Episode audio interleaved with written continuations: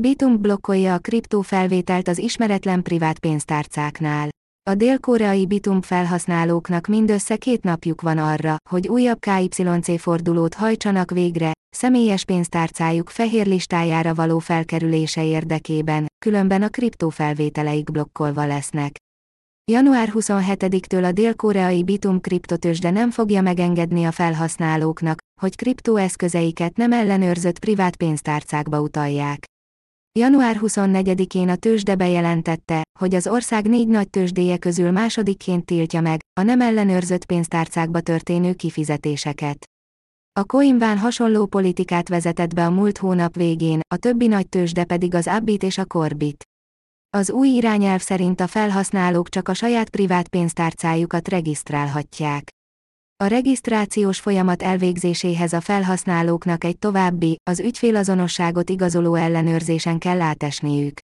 A kifizetések bármely hazai központosított tőzsdére és a szigorú KYC eljárással rendelkező külföldi központosított tőzsdékre, mint például a Kraken, Bitstamp, Blockchain.com, Bybit és Binance, US, továbbra is általánosan engedélyezettek. A Manitodai helyi hírportál arról számolt be, hogy a pénzváltó a partnerbankja, a Nongia bank nyomására változtatott a politikáján, hogy megfeleljen a fafutazási szabályainak. Az utazási szabály célja, hogy a pénzintézetek megismerjék a határokon átnyúló pénzeszközök küldőinek és címzetjeinek személyazonosságát.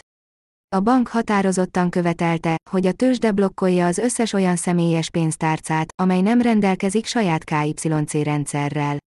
Ilyen tárcák többek között a Metamask és a Maeder Wallet.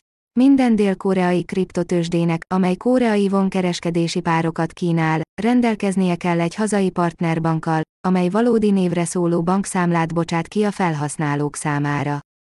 A partnerbank nagy hatással lehet a tőzsde politikájára, mint ahogyan ez a Nongiapa Bitumb és a Coinván esetében is történt. A valós nevű bankszámlák biztosítják, hogy az a személy, aki a fiat kifizetéseket elfogadja a tőzsdéről, ugyanaz a személy, aki a platformon kriptovalutával kereskedik. Ez a politika segít a tőzsdéknek abban, hogy a március 25-i határidőre megfeleljenek az utazási szabálynak.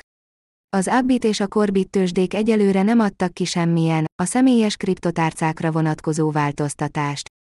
A tőzsdéknek március 25-ig kell meghatározniuk ezeket az irányelveket, amikorra is a koreai kormány szükségesnek ítélte, hogy minden tőzsde elfogadja azokat. A statista szerint az Abbit a hazai kereskedési volumen nagyjából 76%-át kezeli, míg a második helyen álló Bitum körülbelül 13%-át.